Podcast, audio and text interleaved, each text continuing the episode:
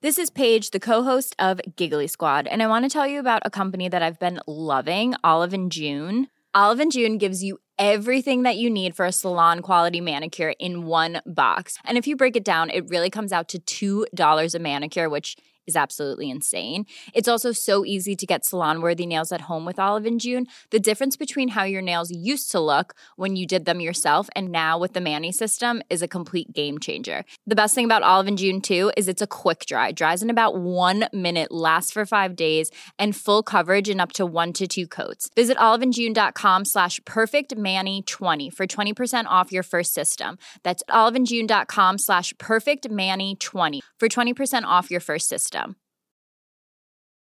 One size fits all seemed like a good idea for clothes Nice dress. Uh, it's a it's a t-shirt. until you tried it on. Same goes for your healthcare. That's why United Healthcare offers a variety of flexible, budget friendly coverage for medical, vision, dental, and more. So, whether you're between jobs, coming off a parent's plan, or even missed open enrollment, you can find the plan that fits you best. Find out more about United Healthcare coverage at uh1.com. That's uh1.com. Hiring for your small business? If you're not looking for professionals on LinkedIn, you're looking in the wrong place. That's like looking for your car keys in a fish tank. LinkedIn helps you hire professionals you can't find anywhere else, even those who aren't actively searching for a new job but might be open to the perfect role. In a given month, over 70% of LinkedIn users don't even visit other leading job sites. So start looking in the right place. With LinkedIn, you can hire professionals like a professional. Post your free job on linkedin.com slash people today. Hey there, it's Michelle Norris. I'm host of a podcast called Your Mama's Kitchen. When I travel, I'm usually looking for a way to find a taste of home when I'm not at home. And one of the things I love to do when I am at home is entertain. And Airbnb allows me to do that. When I was in California recently, I rented a house that had a great kitchen. And when we were sitting around the table, we're all thinking, we're in someone else's house. Someone could be in all of our homes as well. If you have a home, but you're not always at home, you have an Airbnb. Your home might be worth more than you think. Find out how much at airbnb.com/slash host. Quality sleep is essential. That's why the Sleep Number Smart Bed is designed for your ever evolving sleep needs. Need a bed that's firmer or softer on either side? Helps you sleep at a comfortable temperature? Sleep Number Smart Beds let you individualize your comfort so you sleep better together. JD Power ranks Sleep Number number 1 in customer satisfaction with mattresses purchased in-store. And now, save 50% on the Sleep Number limited edition Smart Bed for a limited time. For JD Power 2023 award information, visit jdpower.com/awards. Only at a Sleep Number store or sleepnumber.com. Many of us have those stubborn pounds that seem impossible to lose, no matter how good we eat or how hard we work out. My solution is PlushCare. PlushCare is a leading telehealth provider with doctors who are there for you day and night to partner with you in your weight loss journey. They can prescribe FDA-approved weight loss medications like Wegovy and Zepbound for those who qualify. Plus, they accept most insurance plans. To get started, visit plushcare.com slash weight loss. That's plushcare.com slash weight loss. The following is a presentation of the Force Center podcast feed.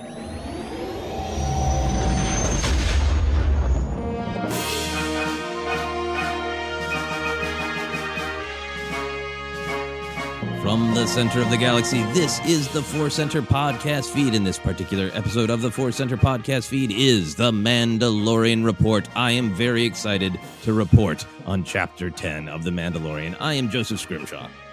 and I am Ken Napzok. I was going to try to do Ludwig Göransson's music. I just can't. I can't. I, I don't have the skills just to be like. boom, boom, boom, uh, but uh, yeah, Da, da, da, here. da. Yep. I- I can't I can't stop doing it. It's so good. so catchy, so powerful, and being used in so many different great ways. Uh, but uh, we're going to be able to discuss the different ways because there were some fun music cues in this episode, I thought. Uh, and we're going to dive in by just first reminding you what it is we're talking about. This is season two, of course, that we're in. This is chapter 10. The title is The Passenger. It is written by Jon Favreau, directed by Peyton Reed, and it's about 42 minutes of lovely Star Wars content. Any thoughts on just those basics, Ken? Uh, look, Favreau getting his little notepad out that he probably uh, was making notes on back in high school and just uh, having fun writing kind of a weird, wacky, heartfelt Star Wars adventure. Uh, and Peyton Reed, uh, you know, I don't, I don't have a, a, a, hot take either way on Peyton Reed, other than I did enjoy uh, the Ant Man stuff he's done. Uh, other than that, you know, you, you, I wouldn't be good on a movie talk show with Peyton Reed opinions, uh, but this one, I, I, really love what he, what he did with it. I really did, really yeah. did. Yeah, I do not know his filmography much outside of the Ant Man movies, but I felt as soon as the episode started within the the trailer, not the trailer, the uh, the teaser before it says the Mandalorian, um, I could really feel like this is somebody who really likes action and comedy and can blend them really well. It's like mm. this is either Rick Famuyiwa or Peyton Reed episode because uh, I didn't uh, bother to look it up ahead of time. So I think I really appreciated that about Peyton Reed, and I'll probably bang on about that a little bit more. That great combination of comedy and action. But let's talk about our big overall reactions to the episode. Ken, is this a love it? Is this a like it? Is this a struggle with it? Is this an asterisk somewhere? you look, last week, people are still talking about it in Force Center Land. Joseph and Ken were perfectly aligned on episode one, chapter uh, nine, whatever you want to call it, uh, uh, of uh, Mandalorian, which, uh, you know, I'm having fun there. Uh, let me tell you something. I, I really did love this episode. I really loved it. It, it, it moved me. It, it inspired me personally. We always talk about engaging with the story presented to you. And I, maybe not you, but I sometimes use that to say, don't take so many of your own emotions into the episode and then use that against the episode if that makes sense. And i don't mean to that's not me lecturing or anything just sometimes i just you know that's what engage with the story presented means to me a lot a, a large percentage of it. And this one i got some personal inspiration from it which by the way is something i still believe is tremendously important to star wars. That's never what i'm saying. Shut down your emotions and watch it. I'm just saying uh, I, I, was I, I, had some connections with this and and uh, and, and loved it uh, I, that said, I don't know on rewatches. Is this going to be the episode I always go to first rewatch? Probably not. But we all have that. I don't know if I'll watch chapter five as much uh, uh, going forward as say I will seven, eight, or two or three. I know you love uh, chapter six. I do. You might go to that uh, before other ones. Uh, so that this is one of those episodes. But what was there? The story there, man, really good, and and I did love it. Yeah, no, I love everything you're saying. You you are uh, you're uh, singing some of the greatest hits of our Force Center perspective, yes. which I think is great. Um, and to me, the way I break down what you're talking about is, I just always want to take responsibility for any emotional baggage that I bring, and it's fine if I say like I really don't like this kind of Star Wars, uh, like puns. I'm not a big fan of puns. Uh, that's a, a comedy opinion I have. So Star Wars that has a lot of puns, I'll be like, I don't like that because I don't like puns. But that I want to make that distinction between the episode was bad. You know, the episode had the the uh, pizza of Star Wars uh, had some pun toppings that I don't enjoy, so I have to eat around them. Uh, which yeah. Uh, so I like being aware of my emotions that way of what am I bringing to it? How's it affecting it? Can I, you know, analyze the episode and take responsibility for my baggage? But then on the other side of what what I think you're saying is, yeah, we should absolutely let uh, any kind of entertainment or art inspire us, you know. And if anything touches you and inspires you and goes, oh, that that conflict that this character is going through, and the the way that they got through that, I see that in a conflict that I'm wrestling with, and maybe that gives me some ideas about how to better wrestle with it, maybe resolve it, or maybe just look at it and understand it better. I think that's great. I think that's how we should emotionally interact uh, with any kind of storytelling.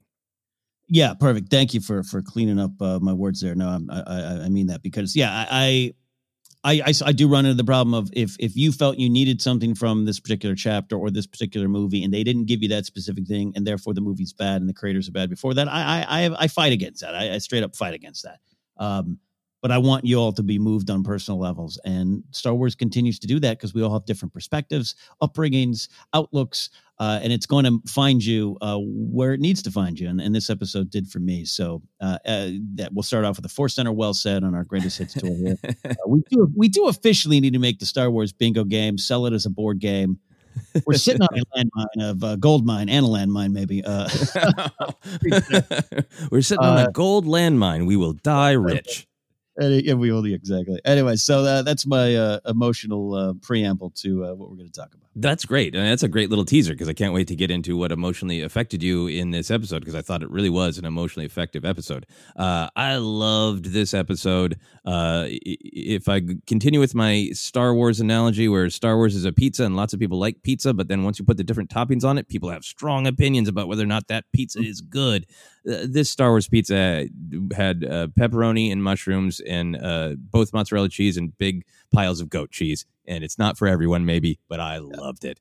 Uh, and the particular ingredients that i responded to is it was such a great adventure serial I, I talk about that a lot that that is a big part of uh, star wars origins the literally literal Saturday morning serial where uh, characters would go from one problem to the next and there'd be a cliffhanger and you can see that structure in the original trilogy.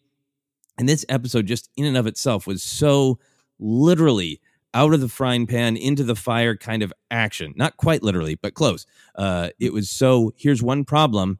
Now, how could how could our heroes possibly get out of this problem? Oh, I see a way that they might. Oh, mm, the problem just got much worse. That great, mm-hmm. just foot on the gas, forward moving, one problem after the next. And I would enjoy the episode if it was just that because I love that kind of storytelling. I don't think we have as much of that kind of storytelling as I would personally like to see just out in the uh, in our human galaxy. So I'm thrilled anytime I, I see it. But I thought that action was so married to the emotional theme that it, there were mm. there are images that were uh, to me like really wonderfully on the nose, but just the overall emotional thing. We'll talk about the themes, of course, but for me, it was just there are holes in Mando's armor, metaphorically, mm. And challenges of all kinds are pouring in through the holes. And that becomes so literal by the end of like, he's so vulnerable. He's got so much to protect and he's not sure how to do it. And there's literally a hole in his ship and he literally has nowhere safe to run as the problems pour in. So that, mm. like, foot on the gas, one problem after another action really supported what I thought was going along uh, around emotionally with uh, with Mando. Yeah, that's that's that's eerie. Are you looking at my? Did I share my Google Doc? uh, no, right there with you on that stuff, and that's some of the stuff that that uh, got to me in, in, in a great way. Oh, excellent. yeah, yeah. Uh, eh, we'll dive into that uh, uh, mm. in, in full full context. Um, I I also just thought that the action and comedy moments were really well combined. As I said, I thought this was a great uh, episode for the child. This was the child's episode mm-hmm. to shine. There was a ton of fun moments, just in terms of this sort of uh, emotional storytelling. It was great. There was development, but also in uh, the gift factory that is the child. There were some like different images, some different ideas. That you know the the puppet was uh, stretched to the, yeah. the max uh, of finding ways to I- express himself, which was great. Uh, my last kind of big picture thing that I wanted to say about uh, why I love this episode so much is I think it was a really great contrast to chapter nine, which I also really loved. Don't worry, when I don't love things, I will say it. Uh, but when I do, I'm going to be honest that I loved them. Uh, last episode, chapter nine, uh, I thought Mando had went through some challenges and had some things to learn, and you know, still bouncing being you know a father and being on a quest and maybe kind of stepping up to be a leader, all sorts of things. But in general, Mando was in control and kicking ass. He was the one who knew how to solve the problems. He could, if he wanted to, he could have taken that armor from Cobb Vanth, no problem, in a fight. You know, you never got a sense that he was in trouble with that. Then he knew the cultural uh, uh, connections to make with the Tusken Raiders. Uh, he went through a little bit of a challenge, but he blew up the Krayt Dragon, saved everybody, and like walked off dust in his shoulders, basically, right? Mm-hmm. So he was that episode was triumphant for Mando, and then suddenly everything is a problem for him this episode, which was just this great contrast. Uh, yeah, yeah, um, yeah. There's some other minor. I want to, I want to just kind of almost start diving in that, but um, um, just because that's the opening sequence to me, and and everything you're talking about is what I connect with. Uh, in this is just like I don't get pulled in by Thrawn a lot. Now Thrawn has a lot of of, of, of fans as he should. But you and I've talked about it. Sometimes he's so in control and he's so right and he's so never defeated. And you just kind of wait for him to tell you what's happening. Mando at times, hear me out, folks. Mando at times is reminiscent of that for me, not in a bad way. There's uh, not even a bad. I'm not saying a bad way about Thrawn because there's great things to learn from Thrawn. There's philosophies to analyze connected to Thrawn. There's all those kind of things. Um, last week, exactly what you said. He all that chaos and lessons learned. He is uh, he's sweating, but he's kind of got it in the back of his uh, pocket. You know, we got this. We got Yeah. this. And this episode picks up pretty much right up, right after that. He's cruising along, another day of victory for the Mandalorian. Oh God, he's tripped up by that rope.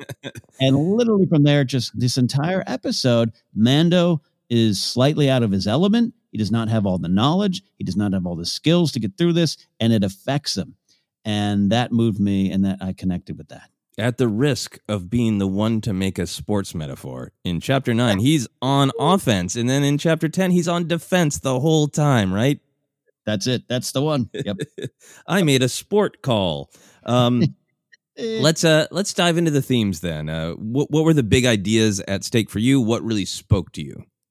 so I'll start this. Um, uh, yeah, themes, lessons. Uh, put, dump it all in a bucket. I, I don't know where to put this one. I'm almost pitching it to you here. What do you think? This quote stood out to me. I wrote it down. Uh, Moving fast is the only thing keeping me safe, and that's not wrong.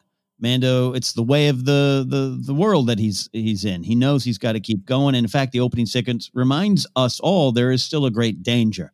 The child is still a target. Mando is becoming a target if he isn't already to some in the circle. And this episode really forced him to slow down, whether he wanted to or not, to analyze what he's doing, to analyze how he can keep himself safe, what is needed. And that just stood out to me as something that I just, eh, that he said, that's not necessarily wrong, but his point of view. And and and Kuiil's done that a lot with him in the past. And there's a lot of connection to some of the Kuiil stuff. Even Mando saying, was it chapter two of like, you know, I'm a Mandalorian. Weapons are our religion, or whatever his exact quote is. And Yeah. Kuiil's like, neat, cute. Let's go another way. so I love Mando has to, but the fact that he was literally forced to slow down several times during this episode after he makes this big statement, moving fast is the only only thing keeping me safe.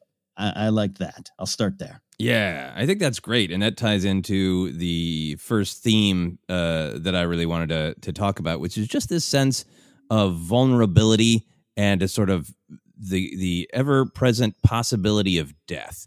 Uh, it starts right away with kind of this whole cycle of violence. Uh, you know, not only does he immediately just get knocked off that speeder and he's uh, vulnerable, he's slowed down, as you were saying. Uh, you know, he's got to really work to protect the child. There's such a sense of of he's going to lose all of the things that he has.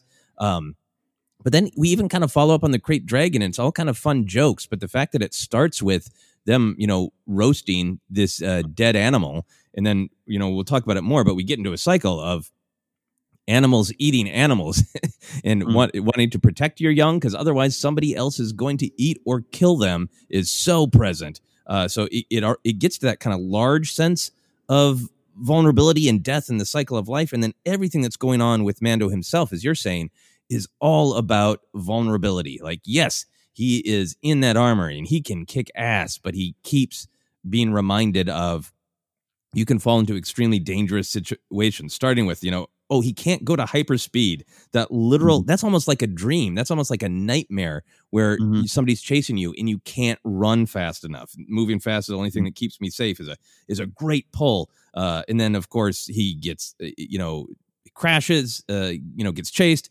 uh, crashes, all that stuff. Uh, trying to hold everything together builds to that um, that great place where uh, Frog Lady, as she's called in the closed captions, Right. uh, Frog Lady is bathing nude. There are delicate eggs. The child is exposed, and he is saying, I can't protect you out here. It builds to that place of, I, I'm trying to keep track of everything and keep everybody protected. And there's all these symbols of vulnerability, those eggs floating in that pool. She's literally nude taking a bath in the middle of danger, which is another like nightmare that people would have. Like, I can't run fast and I can't find my pants.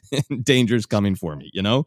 And and it it's building to that literal hole in the hull, which has been established, and he is racing for it. And I felt that is like, oh, that's the moment for me where it's like, that's great action that he's being chased uh, by the, the giant spider creature and all the spider babies and uh, some of the, uh, uh, you know, spider big brothers, it seems like too, big brothers and big sisters.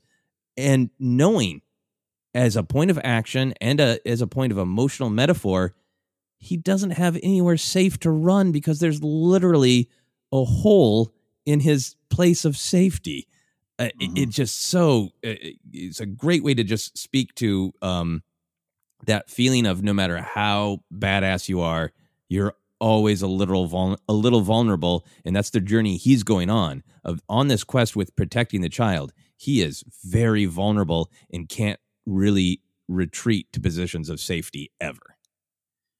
Yeah, I love too that you touched upon the uh, child eating the eggs being part of kind of what's going on, uh, and how even the Mando is desperate the whole the whole episode to stop that. Yeah, there's that great tension of like, we shouldn't be out here. I can't protect you. Get out of this bath. And also like, no, no, don't eat this lady's young in front of her. it is played. It's played for comedy very well. I, this is some of my favorite child stuff is in this episode. I Oh, did yeah. a lot of screenshotting that I can't wait to have as gifts.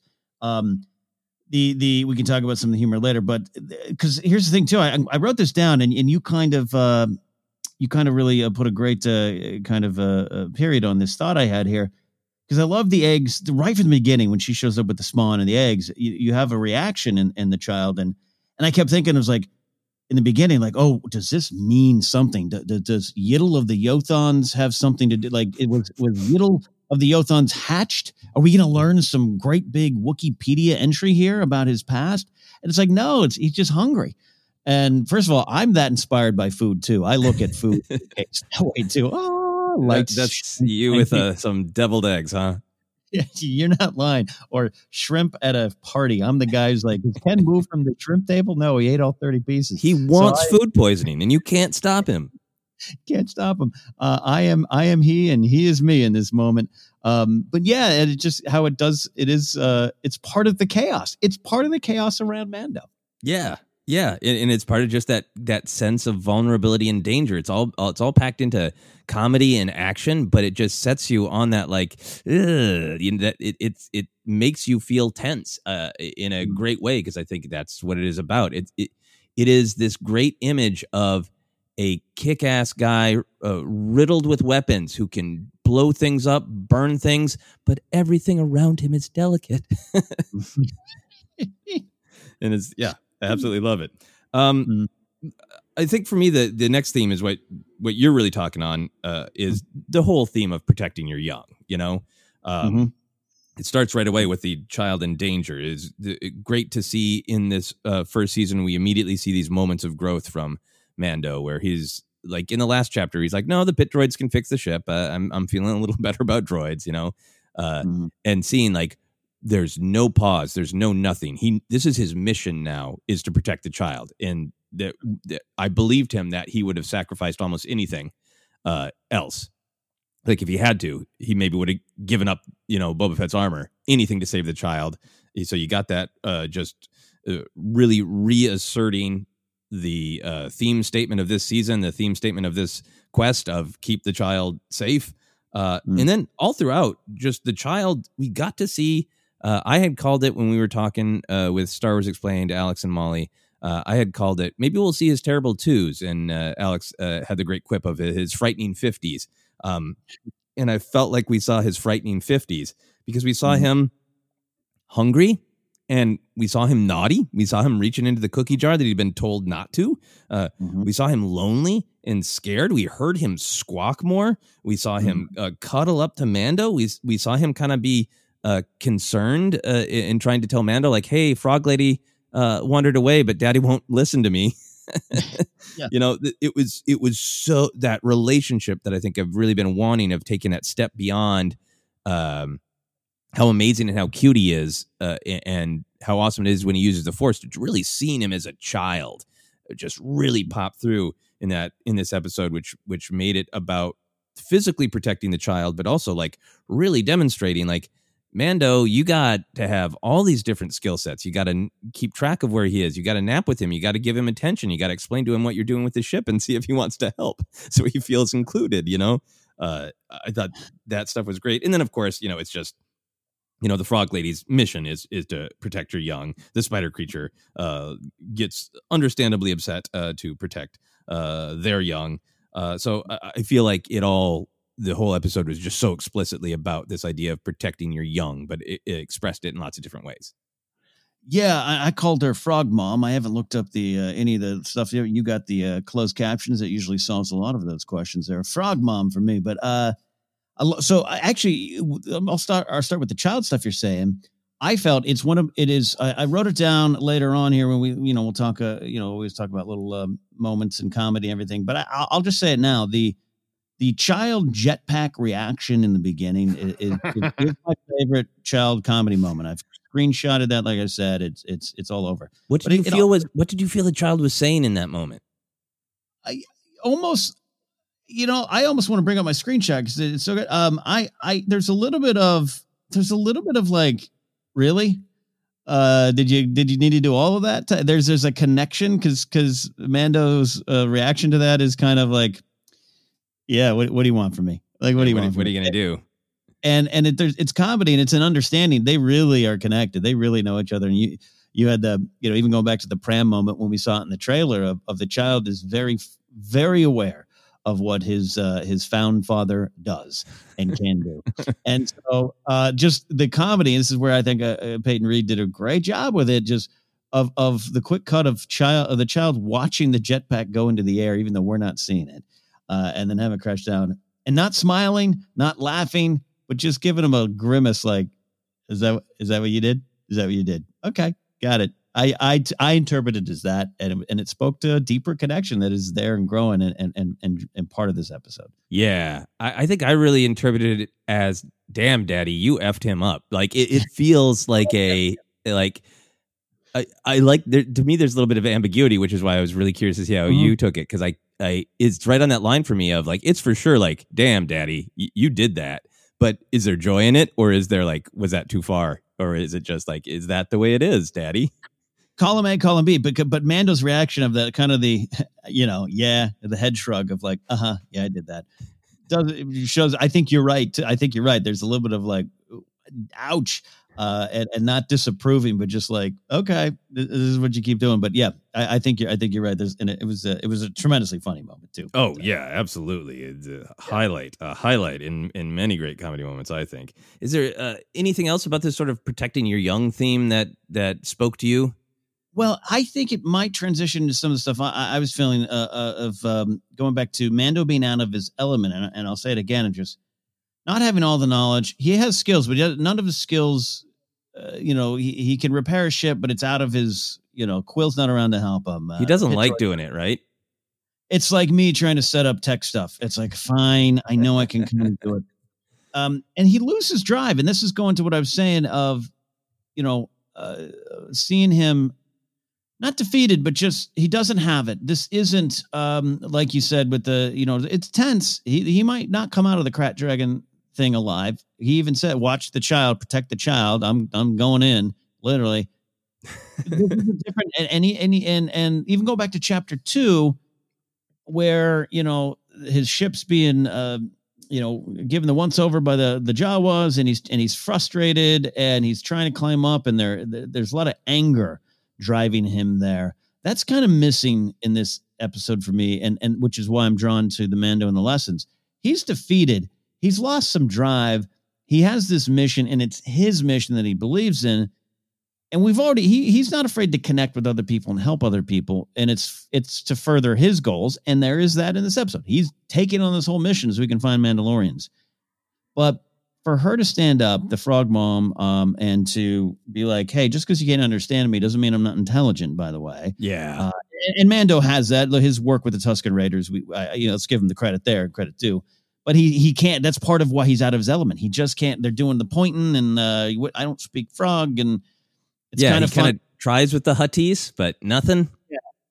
And for her to kind of be like, she's not going to be resigned to it. She cannot be resigned to being put in a corner.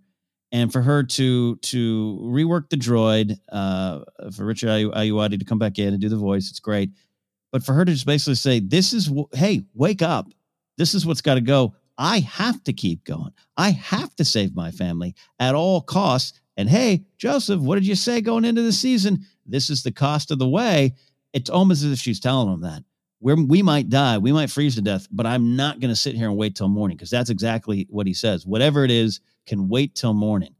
And I think Mando picks up on that. I think he's he's without a doubt he's shown every time he's going to do what it's it's taken. But I love that he hits kind of rock bottom here in the moment I don't know, I'm lost. We'll have to figure this out. We might die here.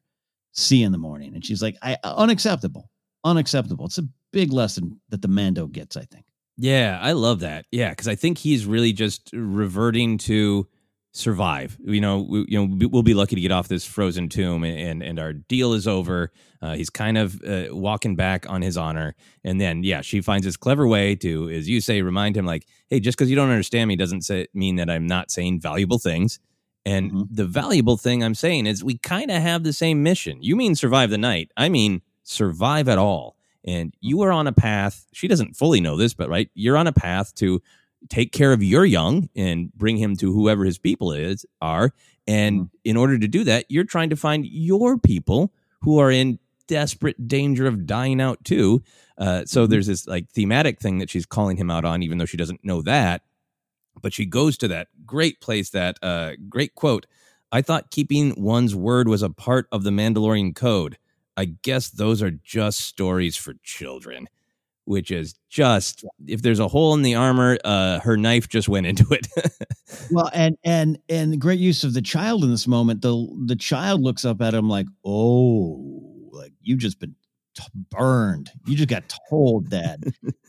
I love that moment. The use of the child all through this episode is brilliant stuff. And the confidence they had to really put a lot on the child. We can talk a little bit later on, but this is one of those almost Empire Strike Man moments for me where like they know what they had. They already have a season behind it. Empire was a brave leap of like, guess what? Second episode of the Star Wars movies is a puppet, but uh, they they had a lot of confidence in what they could do with the child in this episode, and that moment really drove it home. Of like, she's so right, Dad. She's so right because he can understand. I, I I I interpret the child as being able to understand some of that stuff. Absolutely. Like he, he seems like very emotionally aware, if nothing else, that he can sort of interpret those uh, tones and those colors and those feelings of uh, frog lady is asking for help and, and daddy is trying to say no. daddy should say yes. Yeah. I, one of the things that we talked about when we, I think we did the Star Wars ranked episode of stuff that we would love to see uh, hopes for uh, Mandalorian season two.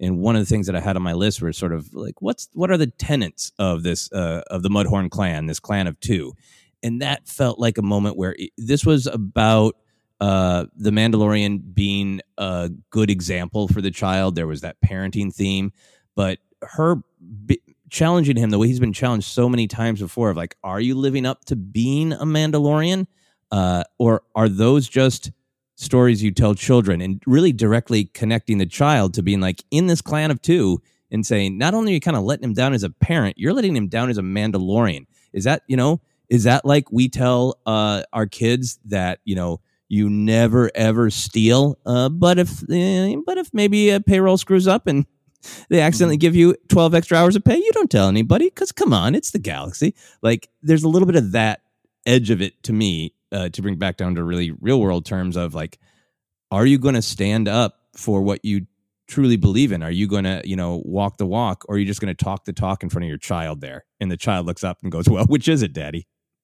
Yeah, which is, which is it? Look, Mandalorian has a, he has a tendency to pull up stakes. A lot of season one uh, had Kuiil pushing him through a lot of that. You're a Mandalorian, the mythosaur. You rode the mythosaur and stuff later on, and and he doesn't have Kuiil around. And I love to me, I, I react to characters that have flaws that that don't necessarily they learn from them and they have to continue to grow. But that's the key word: continue to grow. And that he's picked up all these lessons. He's he's done a lot of great things and he's growing. But sometimes it's really hard when you're in it and you you you fall back on what you know or you fall back on what your your your worst tendencies are. And in this moment, he falls back on that chapter two moment of falling off the blurrg and and whatever. I can't do this and having to have Kuiil kind of say, but you're a Mandalorian. And in this moment, to, to have her be like, oh, I thought you were a Mandalorian. Guess I had you wrong. Sorry. I think it connects to that kind of stuff. Absolutely, absolutely, yeah. Chapter one, I think, is where he says, uh, "If you, you surely you can ride this young foal." All right, yes, uh, yes, yes. yeah. But then chapter two, he's he's just a grump about the ship. Like it's going to take forever. It'll never work. It's like, well, if you put your back into it and help me, it won't take too long. And if it does, patience. Like uh, Kuiil is such a great mentor in that first season, and and Mando gets a lot of growth and a lot of validation along the way in in season one. But I totally agree with you. That's what makes this character really interesting. Is he is this guy who gets frustrated of uh, in, in it's a way that I find really relatable. Like sometimes I will just uh, you know growl and get angry, and my wife will be uh, say like, "Oh, what's wrong?" And just like it's micro tasks. and it'll be like, you know, uh, I, I went on about this with uh, why I like chapter two of season one so much, and it's the same thing for chapter ten here. Of hey, I'm trying to do this big goal. Okay, in order to do this big goal, I got to do kind of this sub goal. But in order to do this sub goal, I now have to do these three other micro tasks, and now I tried the USB thing upside down seven times. It won't go in and just screw all of it. And like, you know, that anger overcomes me and I step, I lose focus on my big picture goal and who I want to be. And I like that in Mando so much in that it, it's this really pointed comment from a fellow parent trying to mm. save her children going, you know, it, who do you want to be? And him going, all right, all right. Yeah, no, no, no. I know it's hard and that, but that is what I want to be. So damn it. It, it, it, yeah, and it helps confirm what you want to be, uh, and, and it makes the decisions that you do after that even more powerful. I don't know. Say you're a space wizard who saved your father and threw down your blade and became a Jedi, and then later on ran into problems, and some of your old tendencies returned, and you had to kind of grow from that again and, and confirm yourself, uh, confirm your path even more. I like when Star Wars does that, and, and Mando's doing it on, on maybe a smaller scale, not the galaxy at, at stake yet, as far as we know, but um, it makes it it makes it I always toss around that fa- it's a favorite term of mine, tone poem, which is just such a wonderful what? Uh, what are you? You know, you you in uh, Haight Ashbury in the '60s, or, or you in Greenwich Village in the '60s playing some folk. But uh, this this uh, to me is one of those tone poem type of episodes. It, it is it is uh, singing some some songs in the key of the soul here, and and that's uh, what I was really being grab pulled in by and gravitated towards and, and inspired by. Yeah, yeah. I have an album where Frank Sinatra conducts tone poems. He doesn't even sing; he just conducts the tone poem music. It's it's a thing of beauty, and I think there's a lot of uh, tone poems. Uh, I have one other kind of big picture theme that I I think uh, a lot of what we're talking about dovetails into, um, and it's kind of a big Star Wars theme. Uh, the way I was describing it is basically your past haunts you, but your past can always also save you. Obviously, the whole sequel trilogy is very much about the past. But if you just start to break down what's literally happening in the episode, you know, the bounty hunters are still after him. He, he you know, made some noise probably uh, coming through Mos Eisley, and so they were onto him. You know, uh, so that's his past. Uh, the, the bounty hunters are still after the child, and that's not going to stop. Uh, the New Republic is uh, going to basically, um, we'll talk about this a lot, but they're going to basically space pull him over and run his tabs, and his past Yeah. actions come back uh, to haunt him. And then we Mm. get this, uh, you know, Zero literally comes back uh, uh, in in this interesting way. So it's like a, a- another, like just sort of specter of the past, literally coming alive. Uh, but then I feel like there's this big hinge where uh, Frog Lady throws the Legend of Honor at him. That that's what Yeah. he's striving for. Uh, he responds to that, and then the beats where there is sort of salvation for Mandalorian come because he has made an honorable choice in the past. He Mhm. she she gives him that honor challenge. Step up, be a Mandalorian. You know, show you're actually who you say you are in front of your child, and he does. And then when his child is on death's door, when that spider is going to eat him in the cockpit, he gets that help from the the frog lady. And like, yeah, maybe narratively she would have done it anyway, but I feel like the episode is layered to be like he stepped up, so she respected him and, and stepped up alongside him, and is you know uh, his partner in this also protecting his young uh, the way he is protecting hers.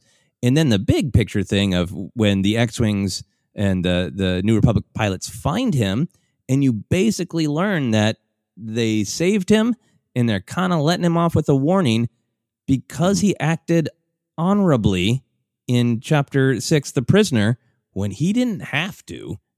When he j when he was kind of riding high of like, I don't want to be in chapter six. I don't want to be who I was when I was running with this crew before, somebody who liked violence and considered other people just target practice. For me, a badass Mandalorian. And I think he, in chapter six, he's responding to that and he's trying to take the high road. You know, he, he tries to save uh, Lieutenant Davan, which they talk about. He, he could have easily slaughtered that whole crew, but he put him in the cell, you know, uh, yeah. in those honorable actions, I think come back to save him in this moment. So on one hand, everything that he's done in the past is literally chasing him, but then he is also saved by honorable things he has done in the past. So I, yeah, man, again, Google Doc must have been shared accidentally, but I'd I'd put this down in some uh, some of the larger Star Wars themes. We can discuss some of it there, but I just simply put the note of good gets rewarded, bad punished. But I, I put that under the category of the story of Mando's deeds, and I'll I'll use this moment to to get to this discussion. Uh, the word filler is tossed around so, so much, and uh, most of the time incorrectly in this modern age of punditry. And I have in the past done that. Like, oh, this is filler episode. Uh, but when you start engaging, not just with the story presented, but the themes that connect all these things, look at what episode six was. And I, I think people use the term filler less for episode six, uh, you know, but I, I, I, saw it as well. But, but four, five, six had this like, when are we going to get back to the the big story? That was, there was definitely a discussion. Yes, they're definitely exactly. Uh, and and to go back to what you just said, everything, everything that every choice he kind of made in episode six with no um, uh, overt, con, you know, he didn't do anything in that episode to get something down the line. He did it because of the moment of what you're talking about, of what he didn't want to be anymore. Honor, like you said, so such, you know, an honor. We go back to this a lot, but honor is easy when nothing is at stake, right? Like, yeah, I'm honorable.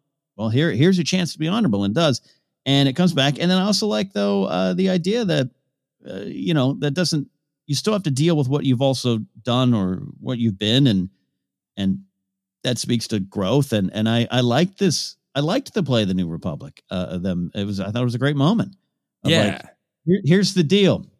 We'll let you we'll let you stay. Thanks. We'll let you go. We're gonna go good luck with that but thank you you know i i it, it it's I, i i really think you're right it, it was a big theme there yeah, uh, it's great. I, I really like you attaching it to uh, larger Star Wars themes because I had the same thing uh, written down. That idea that uh, this big idea in Star Wars that actions of light or dark reverberate. What you do affects other people. Um, I think that's connected to Yoda saying about the cave tree. Uh, what's in there? Only what you take with you. Like you know, what you put out is sometimes what you're going to get back. Uh, I think that goes to your focus determines your reality. I think when Qui Gon is saying that to Anakin, he's not saying, "Hey, if you choose to be happy, everything will be happy all the time."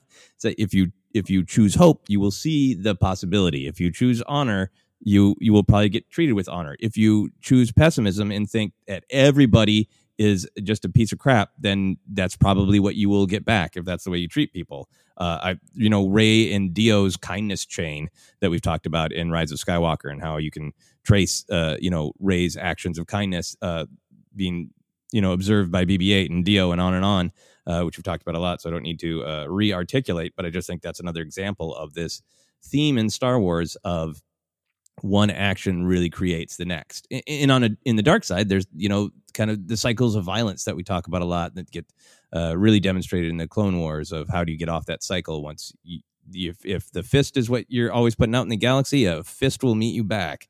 Um, mm-hmm. And I think that that theme was really had this very specific uh, Din Djarin Mandalorian uh, uh, spin on that big idea in, in this episode. Yeah, totally. Yeah, look at that. We're uh, synced up. Yeah. Any other big Star Wars uh, themes that you thought were reflected by this episode? Uh, oh, talk about the bigger picture. Um, uh, you know, if you, yeah, if, uh, I'll tell you what. Uh, I put this down here of uh, sticking with the fight, even when you're in over your head, is a real simple, simple lesson. But it's it's a Star Wars thing too. It's the story of the rebellion for me, and it's and it's the story of many parts of Star Wars. Star Wars is a lot of other equally as important and larger uh, lessons and, and, parts and family and all that kind of stuff. But I, that's you go to Rogue One, you go to Jyn Erso addressing everybody. We'll take that chance and, and the next chance and the next chance. So the chances are spent. And our favorite, uh, you know, Raddus moments of flipping the that, that flipper coming down. I think there's it's part of that, and and that's the thing that can meet you in the real world or meet you in your own walk in your own life real easily and real powerfully is sticking with the fight, even when there's literally spiders dropping all around you, um, and there's cracks in your armor, and you just. I don't think Mando at any point gives up, up like, well, we're gonna die. But for him to be like, I'm going to sleep, which by the way, he does a ton in this episode, um, and uses the term privy like he truly is a Western now. Yeah. Uh, he, um, if you need to drop your drawers, yeah. yeah, this is the most I've seen the Mando just be like, I don't want to deal with it right now. And especially right now, just this year, a lot of us are in that spot. And for Star Wars on this level with a, a frog creature and space spiders and uh, uh, uh, the cutest creature ever. Sorry, Porg. Sorry, Walklings. just all have also this moment of just stick through it, stick through it, and fight now. Get up now. It might be tough.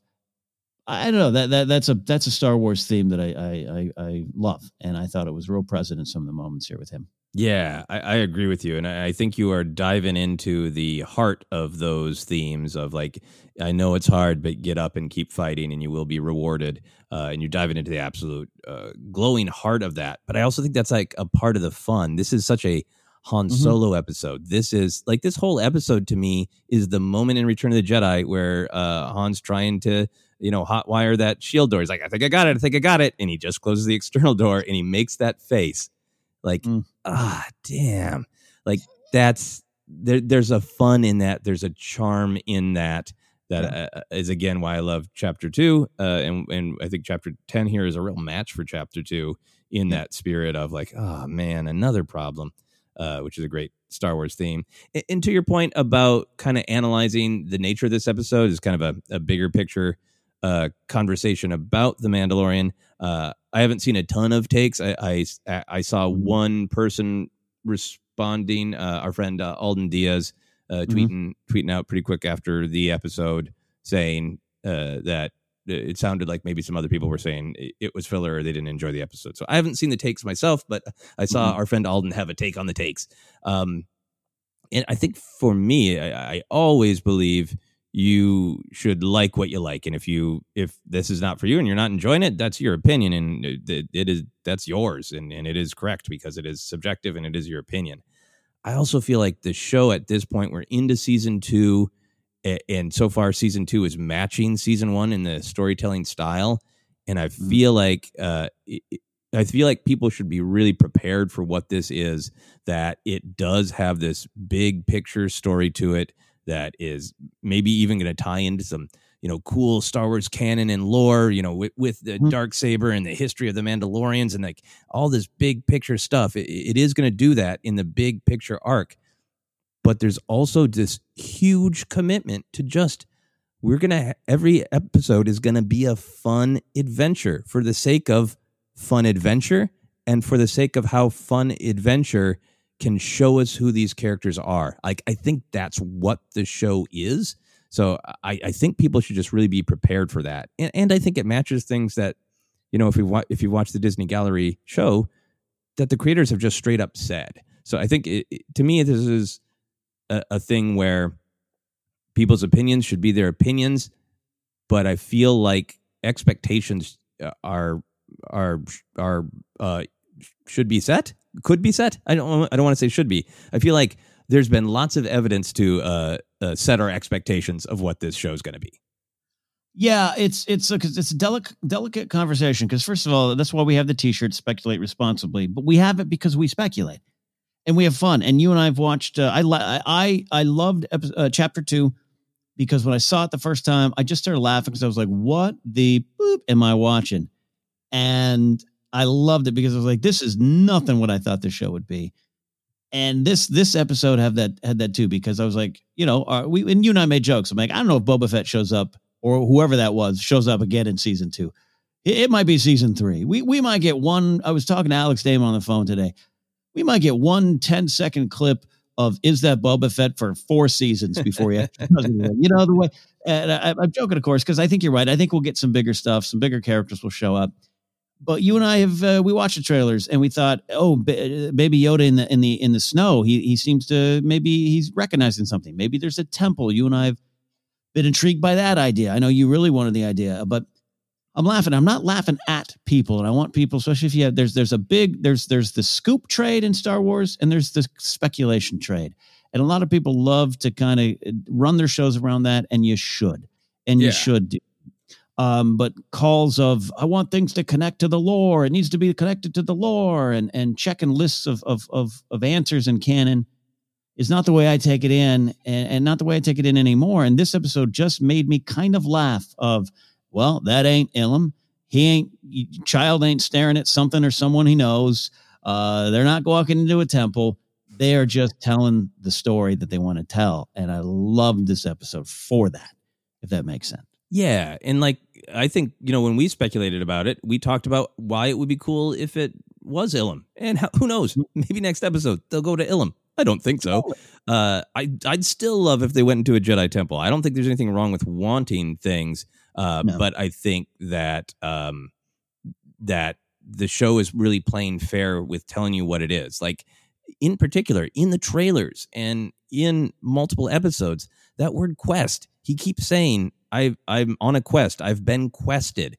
You know, if you dive into uh, myths and and in particular uh, old storytelling structure that is quest, and go and you go along with Favreau saying, "I wanted to be inspired by what Lucas was inspired by." You know, the the Joseph Campbell hero's myth thing is not just the one cycle; it is pulling from lots of different storytelling ideas. And the quest is quest stories in like ancient myths, ancient stories, is the protagonist wants to get to a place. And in order to get to that place, they go through all of these fantastic adventures that challenge who they are and how they perceive the world. So I just feel like the show couldn't be uh, playing more fair. It's literally telling you the noun of what it is. It's he's on a quest, so he's going to have individual adventures that challenge himself in the perception of the world, and eventually he'll get to you know uh, this place that he's going. He'll get a video game reward like he got the jetpack. And i don't even mean that as an insult. I mean that as he, he accomplishes something. He completes a part of the quest and then he goes on to the next leg of the quest. Yeah. Uh, but yeah it's just, it is what it is. And we, we uh, we've made these type of jokes before and they're jokes and they're funny but i really stand by them as almost near fact of hey Jon should we go to ilum?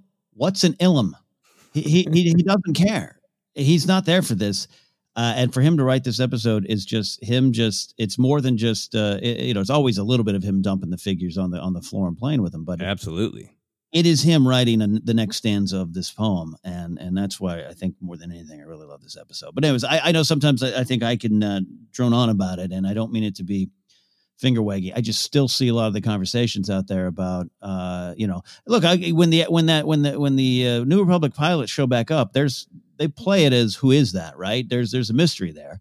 So I, I had that second of, oh, is this Ahsoka? Oh, is this is this Sabine Wren? Does Luke Skywalker and Han Solo show up at this point?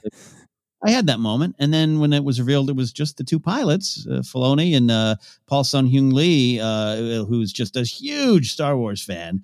Uh, and and if you guys have been watching and following him on Twitter, shout out to some of our Discord folks who immediately kind of dropped the link of at bitter Asian dude. He's just been just revel. he's he's one of those. Here's my 17 costumes I've built myself as a Star Wars fan. Nice for him to be canon and have a fun a fun little moment and, and an important moment based on the theme we're talking about. I really love that. Um, but yeah, when it was revealed to be them, I just I had another laugh. I was like, "Yep, oh, yep, nope." Of course, I fell for it again, and I'm saying this to myself, Joseph. I, I keep falling for it, and in the moment, it's like, "Oh, it's going to be Ahsoka." Nope. Yeah it's the pilots we met. And I want something cool like that to happen. I want Bo Katan to show up, and I want to know things about the dark saber. We're going to get it when it's right for the story. Yeah, I think that's a great way to say it. We're going to get it uh, when it's right for this story. Uh, and yeah, just for myself, for the for my final statement, because I always want to be clear. I think everybody has a right to like what they like. I just think that um, I, I like the what the show is doing, and I I want to receive the show when the show says uh, this is the kind of toppings we're putting on this Star Wars pizza. I want to listen and go, okay, I, I, I got a mm-hmm. general sense of what I'm going to eat. And sometimes it's going to be a great canon topping of like Boba Fett. And I scream yes uh, at my television at 1 a.m. and wake my wife uh, from the other room because I yelled so loud. And sometimes it's, this was a Saturday morning adventure serial. This was a quest from an ancient myth that was full of action and fun and the character learned more about themselves. And, and that makes me scream yes too and I feel like the yeah. show does both. I also think we should not record these shows before you've had pizza for lunch because uh, really I'm very hungry. It's been a long day already. Um, for me, last last big Star Wars theme because we, we we went off on our our big uh, tangent there, which I think is great.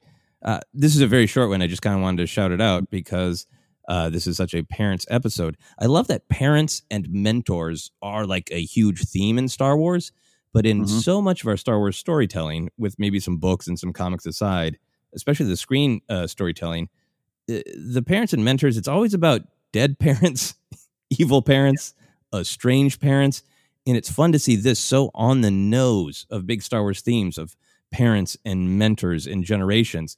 But this, like this episode, this chapter alone is like some of the most active parenting across the board. Almost Yeah. everybody is parenting actively. It's nice, yeah, it's nice to see- some parents really uh, sticking in the uh, sticking around and, and and doing great things, right? Yeah, yeah. Uh, we always touch uh, touch base on the chapter titles as well because I Mm-hmm. love that they are both explicit and easy to read, but also open to interpretation. This one was the passenger.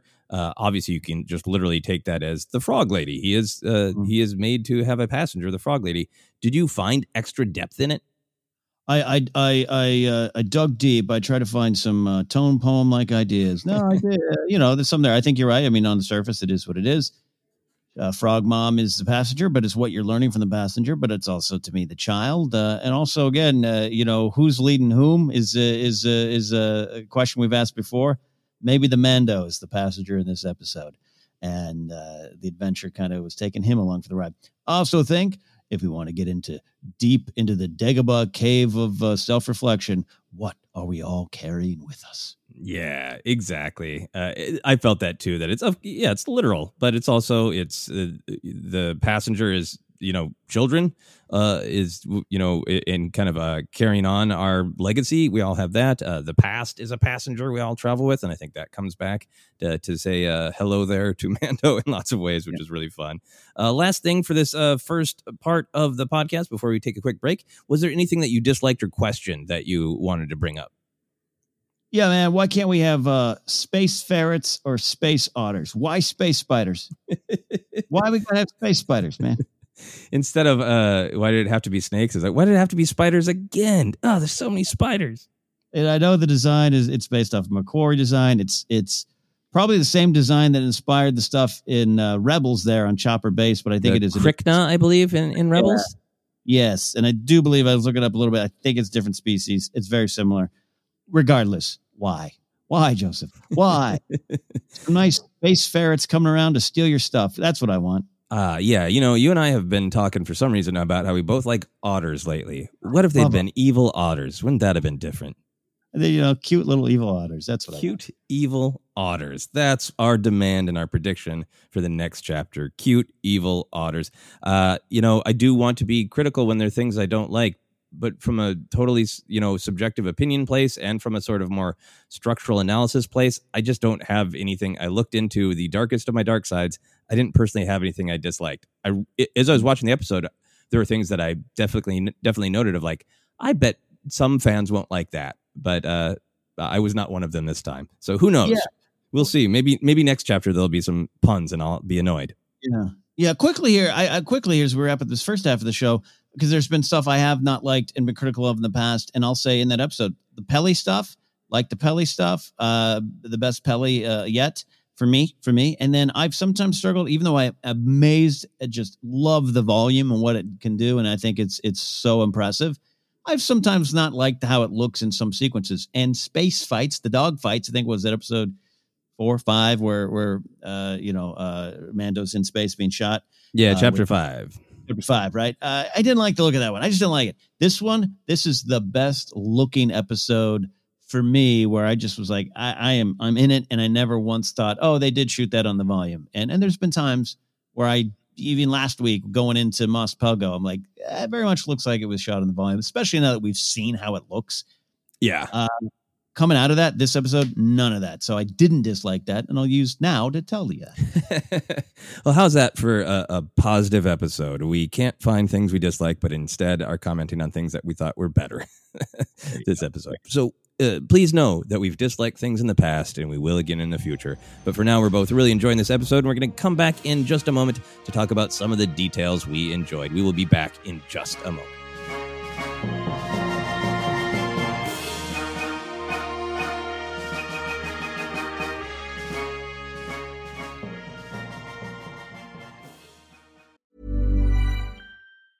Mom deserves the best, and there's no better place to shop for Mother's Day than Whole Foods Market. They're your destination for unbeatable savings, from premium gifts to show-stopping flowers and irresistible desserts. Start by saving 33% with Prime on all body care and candles. Then get a 15-stem bunch of tulips for just $9.99 each with Prime. Round out Mom's menu with festive rosé, irresistible berry chantilly cake, and more special treats. Come celebrate Mother's Day at Whole Foods Market. A lot can happen in the next three years. Like a chatbot may be your new best friend. But what won't change? Needing health insurance. United Healthcare TriTerm Medical Plans are available for these changing times. Underwritten by Golden Rule Insurance Company, they offer budget friendly, flexible coverage for people who are in between jobs or missed open enrollment. The plans last nearly three years in some states, with access to a nationwide network of doctors and hospitals. So, for whatever tomorrow brings, United Healthcare TriTerm Medical Plans may be for you. Learn more at uh1.com.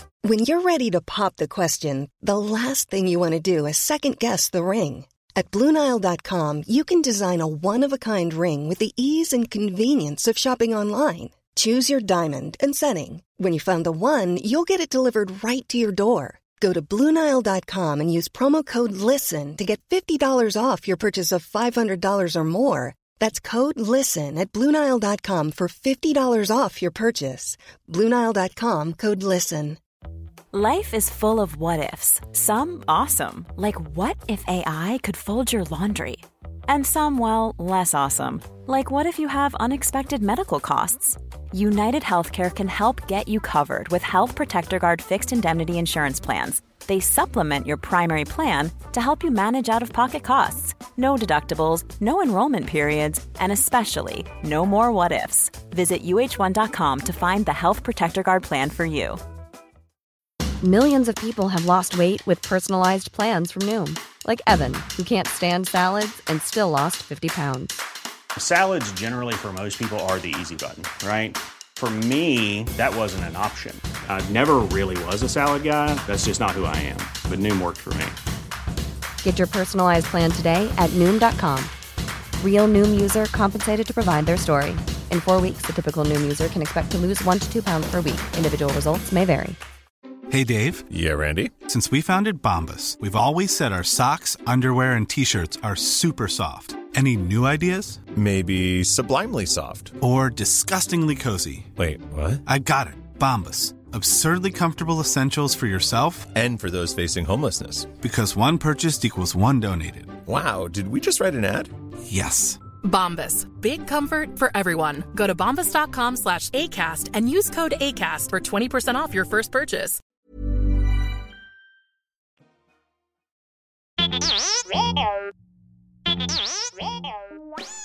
Hey, Force Center friends, make sure you're keeping up to date on all the great content from Jennifer Landa. Whether it's YouTube, Instagram, or TikTok, you whippersnappers, Force Center's own Jennifer Landa continues to bring you fun, informative, and insightful laughs and moments.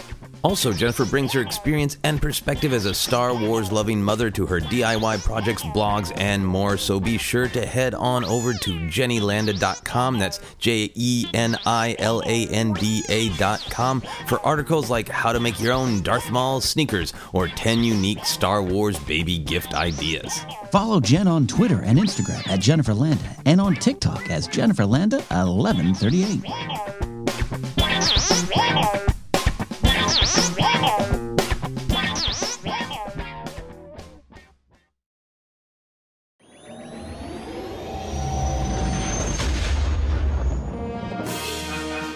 And we are back to talk about a bunch of the details we enjoyed in season two, chapter 10 of The Mandalorian.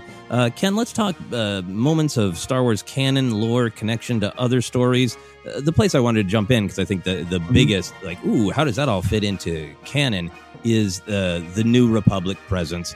Uh, we all saw some of these shots in the trailer, and we had a, a lot of fun speculating. Is is he in trouble? Are they working together? Uh, you know, I, I, had my brief moment of could that be Bespin? There are clouds, uh, and I want to see Bespin again. Uh, I was fine with it not being Bespin or Ilum. Mm-hmm. What was your reaction to the New Republic scenes, the presence, the vibe, what we learned about the state of the galaxy uh, with the New Republic in it, all that stuff?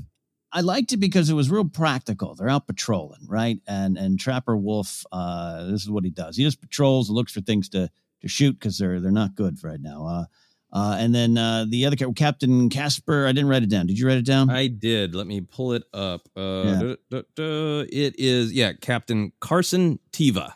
Captain Carson Teva. Great, there you go. I just liked, you know what I mean? On just it, it and it does connect to you know we're five years out.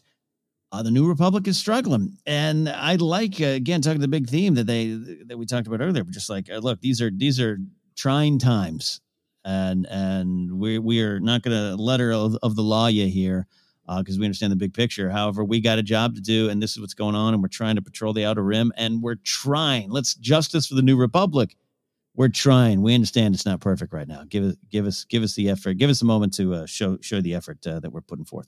Yeah, no, I really love what you're saying because I keep going back to that Greef Karga moment early on, and, and honestly, what Favreau himself has said of like, you know, the, the empire's mm-hmm. gone, there's kind of chaos, the New Republic can't handle everything, and that's a great log line for the show. But I like that the show itself is is straining against that a little bit. Of you know, Greef Karga is like, oh, you want to take it up, go into the core and take it up with the New Republic, and you know, Amanda's like, huh, they're a joke, but then you know we see them having you know some power and some influence, and there's some fear of them uh, in chapter six.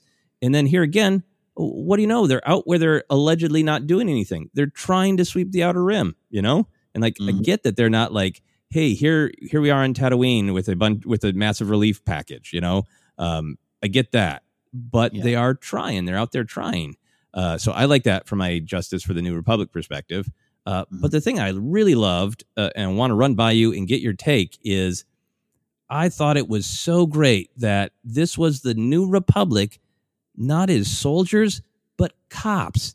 This Mhm. was entirely a, a traffic stop. You know, they they wanted to, him to uh, run a beacon from his transponder. So this is basically a traffic stop just in case he's Imperial because they're looking for Imperial holdouts. And then, you know, they're literally talking about running his tabs. Uh, and what it ends up being in that great scene that I'd love to discuss a little bit more when they do uh, find him and save him, and then there's that back and forth about how much they're going to help him uh, versus just let him off. I love that it comes down to just like this kind of uh, a, a thing that I've experienced when I've been pulled over is they run my license and they see that I'm not in any trouble, and it's the all right, you're a Mhm. good guy, so I'll let you off with a warning. it just totally had that, and I know, uh, especially we're having a cultural conversation now, like uh, that. I, I I'm lucky to have received that treatment uh, from police officers in in the real world.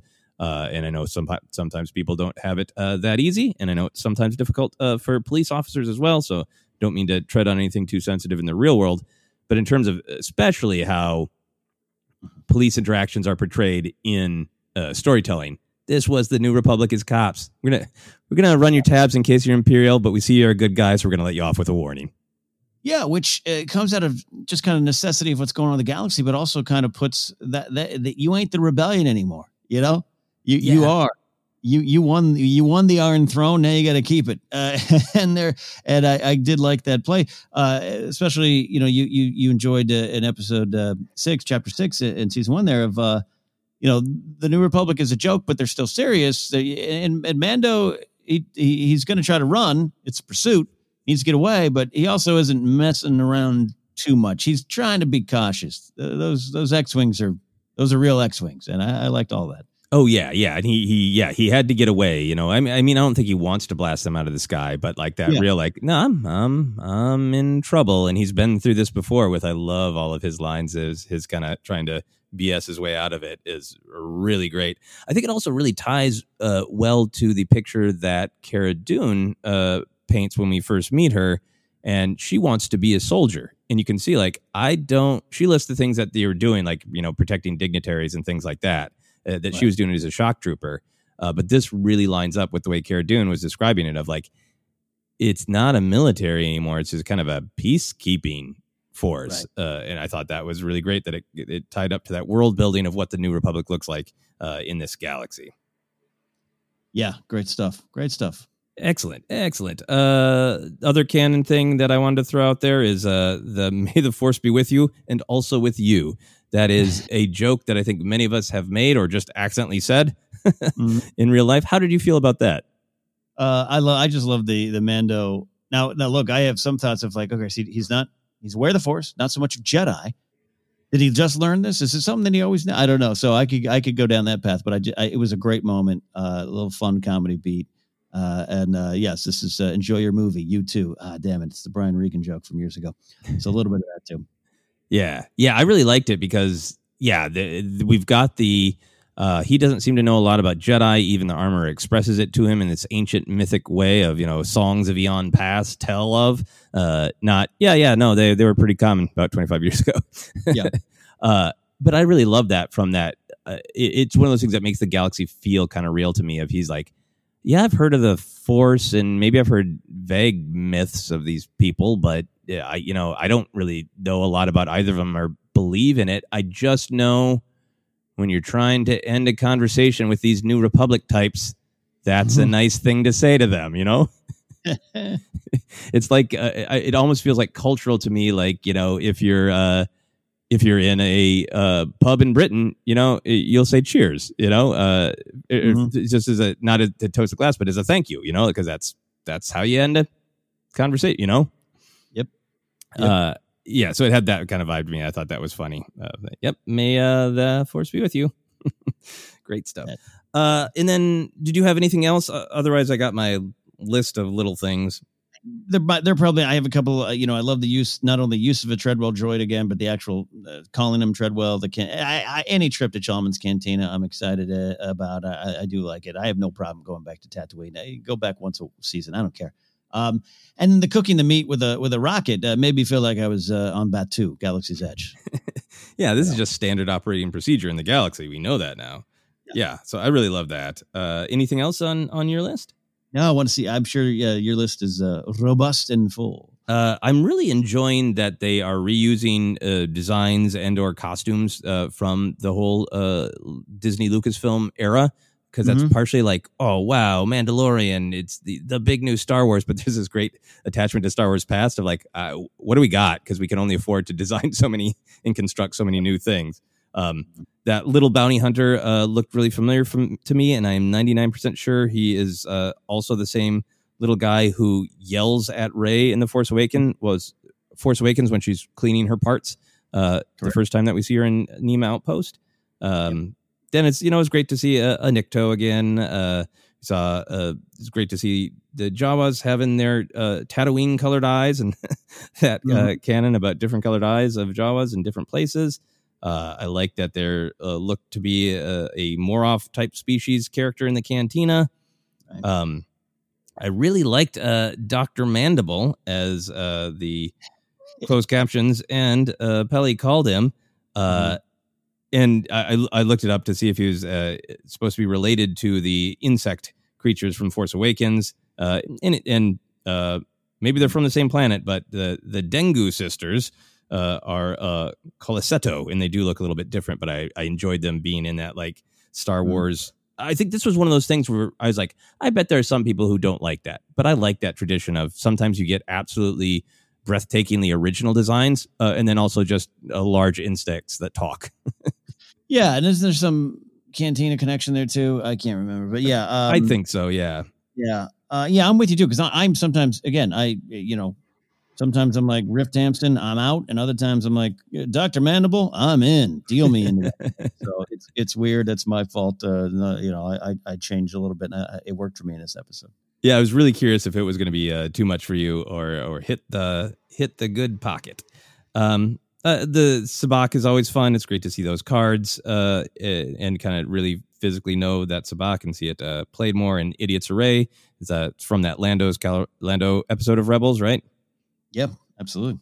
uh yeah and then it was fun to see some of the just the dynamics of traveling sublight uh, and feeling like that is a real pain uh and a, and a danger right now i thought was a cool bit of canon and uh there's been a lot of canon playing with you know different things you can and can't do in hyperspace and how it works and the politics of it and the, the uh, importance of it in war and it was fun to see the sublight side of it of like oh man sublight um uh, uh, the outpost that they wanted him to go to, Adelphi, appears to be new. Uh, the planet that he's headed to, the estuary moon uh, of Trask, appears to be new. Um, I liked hearing the name of the prison ship of the New Republic Correctional Transport Bothan 5. Who doesn't love a Bothan reference, right? Uh, and then it, it took me until the second watch because I was so invested in the chase. But it's nice to see an X-wing pilot actually uh, activate their targeting computer. right. Yes. Yes, Yes. yes, And then, of course, just a shout out to uh, their own lore. Uh, that there was a lot of just of the the backstory, but I liked hearing Lieutenant Davan's name again, uh, Matt Lanter, Mm. right? Yeah. I love- Do you think? Uh, do you think Favreau is like, hey, Dave, Dave, Dave? I, I named the ship the Bothan Five. I Think people will get that? Dave's like, yeah. Pretty sure people will get that. I, I I think so. They're they're quite quite uh, focused on the Bothans. They can't let the Bothans go. Yeah. So uh, lots of uh, fun little details, fun little uh, connections. Uh, you ready to move on to action? Let's move forward to action. Moving forward to action. What were your favorite action moments, Ken? Well, uh, you know, one of my favorite action moments was kind of not action. I love a lot of the choices Peyton Reed made in this with the pacing, and and and I believe uh, I I enjoy the comedy of quiet and the the comedy of awkward beats, uh, and the locking of the S foils was my I actually it, it was my favorite action moment because it was so quiet, deliberate, and just and then the next one gunk. It's like, oh, that's not good. Yeah. That's not good. I just like the use of it. And it, it explodes into the chase. And I love the free fall sequence. And I love that. And I love the way it looked. Again, it really worked for me uh, this episode. But that one, that was my favorite. Uh, there's a lot of other things, uh, the fight and all the stuff in the open stuff. But I, I liked the uh, locking of the S foils. Yeah, it's so great uh, because yeah, it means action is uh, unavoidable now, and we all know that, and it's done so well. Um, yeah, I, I really love the cutting the Razor Crest engines and falling. I think a, a lot of what worked for me in the action is it did it felt very connected to the emotions. It, it made me feel worried for the characters, um, and I always love action where you can tell uh, your what cool thing your character is doing or your hero is doing. So I, I liked seeing his like I'll get in the clouds, I'll drop out of range, you know, all that stuff, and, and it was really emotionally affecting of emotionally effective and comedic when Frog Lady is just falling backwards screaming. Yeah. yeah. And again, with Frog Lady, I, I highly recommend uh, people watch with the captions on because it's just great to see the caption uh, Frog Lady speaks frog. Which pops up often. Um, a couple other beats uh, for me. Uh, I thought that was a great move uh, in the fight in the beginning where he uh, uses the Mandalorian cord, wrist cord, to yank the blaster from uh, one bounty hunter and hit two others in the head. Uh, it was just a great uh, three birds, one stone move. Yep. Uh, and and and I like seeing that again. Like it's not just that he has all the armors and the tricks; it's that he really knows how to use them. So that was a great fun moment for me. Uh, I really loved the uh, the flame on his flamethrower turning from orange to blue. That was a real like. I didn't know it could do that. I didn't know the flamethrower could go to eleven. You know. Oh yeah, this one goes to eleven. Yeah. They could turn up the heat on that. Um, two more action beats for me. Uh, uh, one that I just really loved because it was so just a bizarre and interesting image, and I'm here for weird Star Wars. Is in the chase away from the spiders uh, when Frog Lady uh, pulls up her her dress and goes full frog, uh, pulls it up from Oh, her yeah. feet so she can just actually leap and bound like a frog. Is like weird and funny, and also made you feel it. Like she's like, well, normally I don't do this, except for when I'm absolutely terrified out of my mind and I have to. I got to go. Uh, yeah, and shout out to to Misty Rosas, who's uh, who's uh, Kuiil, right? And then Yeah. uh, and his uh, frog mom here. Uh, Great stuff. Uh, yeah, I like that. Uh, And again, and you're not wrong. uh, You know, it's it's a it's a flip of the coin. Will Ken enjoy Frog Lady or will he not?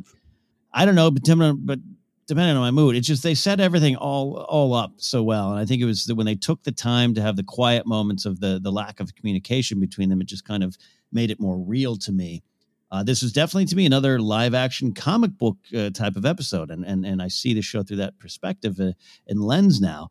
Uh, so it, it did work for me when she when she uh, went into the uh, full frog, as you said. Uh, I enjoyed that. Yeah, yeah, no, I don't. Th- I think that this uh, show wants to be the uh, fever dreams of uh, of young Star Wars fans, and that definitely gets into the comic book and the and the pulpy and all the other words that I can't stop saying ever. um, my last uh, favorite action moment is again one that marries comedy with action in a really emotionally effective way. Uh, I love it when they they make it to the Razor Crest. They uh, get all the little spiders out of the cockpit for the most part. They start to take off. That music begins, uh, triumphant Amando theme, and then wham, uh, big spiders not dead. It, they had so many out of the frying pan into the fire moments that I didn't expect it, and I was so delighted to be surprised by a beat like that. That was both like big action, funny, and frightening all at the same time. Wait, they sell mom mom spider's death earlier pretty well. They do a good job of of going. Oh, he, he got past that. So yeah, it worked for me too. Yeah. All right. Well, we've already talked about some comedy moments, but do you have other favorite moments of a comedy and whimsy or grizzled weirdos being grizzled and weird?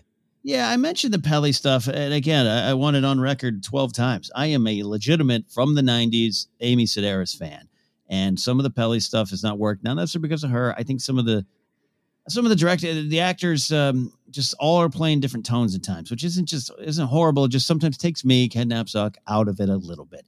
This one to me, it, maybe it's and I don't even say she had less to do. She she and she has an important role in episode five. She teaches Mando valuable lessons about parenting and kind of letting it just plainly, this is what you're doing. I don't have a, I don't have a problem with this character. Just sometimes the tone doesn't work for me. This one worked. Uh, the the beats, the, the the tones were in more sync. Uh, um, she's also stuck with del- delivering a lot of you know expository kind of uh, dialogue there, which can be uh, uh, clunky just by nature. Uh, Ric Olié, we're looking at you. So it worked for me, and because of that, there I had some legitimate laughs, you know, of like, oh, the, the way she played it, and and and I rewatched the the scene of just like, uh, yeah, you hold his, uh, you know, covers covers cover his uh, cover call, covers call. Is the pot to your liking? Great, good, I won. I thought all that kind of worked uh, for me. I like the little line about, uh, you know, I like mine medium rare. I'm not, I'm not a wood, I'm not a Rodian. I was like, oh, there you go. There's the canon entry for you on Wikipedia. Rodian's like well done steak. so that worked for me. The Yoda, the the the baby Yoda stuff, the child stuff, some of the best stuff because comedy of character, but comedy based uh, completely on the relationship that's formed and forming with the Mando that continues to grow. Uh, going back to the moment at top we were we were mentioning of the jetpack moment, and you know the egg stuff works for me too. But just I think a lot of it, it, it it's it's not just oh they what a cute little character doing cute things. This one this one had a lot of character to the action, and uh, you know and it was great. Worked for me. Yeah, no, I I completely agree with that, and uh, I, have got a little subsection of child moments that I love, so I'll come back to that. Um, mm. But yeah, I, I, I thought that Peyton Reed's uh, obviously Jon Favreau has a background in you know comedy as well as drama and action and and the mm. general oeuvre of Disney. Um, I think that shows through in the scripts, uh, but I think Peyton Reed is a director who really uh, can handle that. Um, I I think maybe for Peli a part of what might have popped even more this episode because I liked her last episode. I liked her even more this episode. Is she? All the comedy was coming from a very real place. She had a perspective. We got to see that she wasn't just a uh, mechanic uh, who had some, you know, jokes about droids and some life lessons. You saw that, you know, uh, she belongs with the scum and villainy. That she's a little mm-hmm. bit of a hustler. Uh, mm-hmm. And I like that relationship that so yeah, that, that fleshes out her character that like, well, she looks like this hardworking person who tells you like it is, but then also on the side, like it, so it it it uh, enriches her character. She knows Mando well enough now to to tease him, and I, I really liked your line of like, "Oh, you finally found a Mandalorian and you killed him." yeah, yeah. Oh, that was great. It's a great line. So I thought she was uh she was great uh, throughout. Um, the uh the great big comedy moment right at the top there of uh Mando uh, taking the time to let uh, the little bounty hunter run and then setting off the jetpack was all great. But there was those little comedy details that made that work for me, like the way that uh, the noise that the bounty hunter made. It was like a mm, yeah, not, yeah, not too big, but definitely enough to tip into the comic. And then of the that turn back of the child that we talked about. Um, mm-hmm. Favorite moments of whimsy. I also just wrote down the existence of Doctor Mandible. Again, I really like that. That's like yeah the, the Star Wars tradition of you could have the coolest, most elaborate uh, design, most original design ever, and then also a giant instinct with uh, or uh, insect with opinions. Love it. Um, the frog lady uh, grabbing her clothes with her tongue. oh yeah, yeah. You get dressed very fast. Yeah, yeah. Got dressed very fast with the adjustments there. Yeah, love that. Uh, Mando, uh, obviously Pedro Pascal is uh, charming as hell and can handle a tough guy and can handle introspection, but can also handle comedy. And I liked that this episode he had one or two really good comedy lines, and I really liked when they were telling him to turn to ping them, Mhm. and he's like, uh, and he doesn't do anything, and then has the yeah, I uh, it doesn't seem to be working.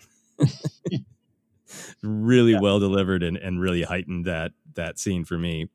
Yeah. Uh, yeah, and then the child moments. uh, You you you said it really well. Uh, that there were so many moments that were like funny, and they're going to be great gifts, but they were developing the child. The ones that just really got me. Uh, I love when he is pressing his little face up against the egg container. Um, and, and it's a great job, I think, from the direction because there's that sweet music that makes you think exactly what you're talking about. Maybe it's a connection. Maybe he senses young life. Maybe you know there's something deeper in the force. Like, no, he wants to eat them, and, and that's that contrast is set up by that slow approach in the music and the pressing the face against the glass. Um, and then in contrast with that, I love this shot where the child is upset with his crappy little space Lunchables packet. yeah. Clearly some sort of like space rations, and he's looking up at the eggs like, "Daddy's making me eat this crap when I could have the, one of those eggs." I've been there. I've been there. You know, you're used to getting Wood Ranch as a as craft services on a movie trivia taping, and suddenly it's cheap pizza, and you're like, I mean, I don't mind the pizza, but I was looking in that Wood Ranch window with the awe and wonder that the child was at those eggs. Uh, and then the the uh, nap time, the bunking down together. Uh, It's not really comedy, but when he cuddles up on on Mando's hip, there, uh, amazing stuff, amazing. Uh, and then my final one uh, is that I love his delicate little walk up to the spider eggs, and I could just, uh, from my own sense memory, imagine the cold snow on his little feet. yeah, and it and it looked like he was walking on snow in order to get to those spider eggs, and I loved it. Yeah, and, and that and there the, the the shots of him running and moving, perhaps more than any other episode. A lot of times we just see him; he's out of the bed, he's out of the pram, you know, and that's funny, and and, and, and they use it very effectively. But to actually see him booking when he's got to get out of there or slowly sneaking up, I to me showed you know really confident in what they got, and that's a, that's a, a, a you know kudos to a lot of behind the scenes folks that make that work. yeah there's a lot of running a lot of waddling a lot of different kind of looks all great stuff. Uh we like to take a look at directorial moments. We talk a lot about who's going to direct so uh, ahead of time when it's just kind of breaking news. So it's fun to see uh, within this i think very cohesive show of the mandalorian what directorial moments pop out and what make us feel like ooh we could tell somebody different directed this so for this chapter were there directorial moments that popped out for you I really do love the opening sequence, which also might have a lot to do with the stunt coordination, uh, of course. And there's some great stunt coordination on this on this show uh, um, with Latif Crowder doing a lot of those fighting scenes and and and everything. But it was fun, funny action, um, not unlike anything we've seen on this show before. But it fit well into the Star Wars by also being just very unique uh, and uh, and and. It did a, did, told the point. Told we we talked about the big moral lesson or the big big not morals but the big theme of it so you can we we did analyze it on that but you can also just look at this it's a fun little sequence a great cold open and i just love how they put that together and how they used it um storytelling moment this is maybe even more in the Favreau and the writing but i thought peyton reed really just got the tone right of the fade ins and outs there's a couple moments where you know we're not cutting away to another plot point uh, another character on another planet. We're sticking with this story. Time passes. He goes to sleep. Boom. He's woken out of his sleep. You're woken out of his sleep with him. Um and, and a lot of those I, I just and that made me really love this episode of they're they're really committing for right now. And i'm sure it's going to get more characters and more plots and and more stuff coming uh, and it will all sync up just like it did last uh, season chapter 7 chapter 8 but like for right now like they are taking their time to tell their story and and peyton reed uh, and his team really struck a good chord with that in those moments for me Yeah, no, I, I really agree with you. I think that's a great observation. Those transitions, uh, you know, in Star Wars, transitions have a different logic, and that really you could really feel the time passing, which I think uh, contributed to that sense of uh, Mando's frustration and anxiety uh, of of not being able to move forward fast enough, not being able to run to stay out of trouble. Uh, I think the thing that really grabbed me is, yeah, absolutely uh, written uh, well, and uh, all of the uh, stunt performers, stunt coordination is always great. But I really got that sense of a director who enjoys the language of comedy and how the language of comedy works specifically on film. Like that Mm-hmm. that whole opening cold open, as you said, it's got great tension. It's almost funny that like they're they're gonna use the old rope trick on him. Mando's not gonna oh he did. Um eh, but in particular the the build up to having that great tension of yeah, we we know that Mando can control the rocket uh, the jetpack from afar with his wrist, so we kind of know what's going to happen.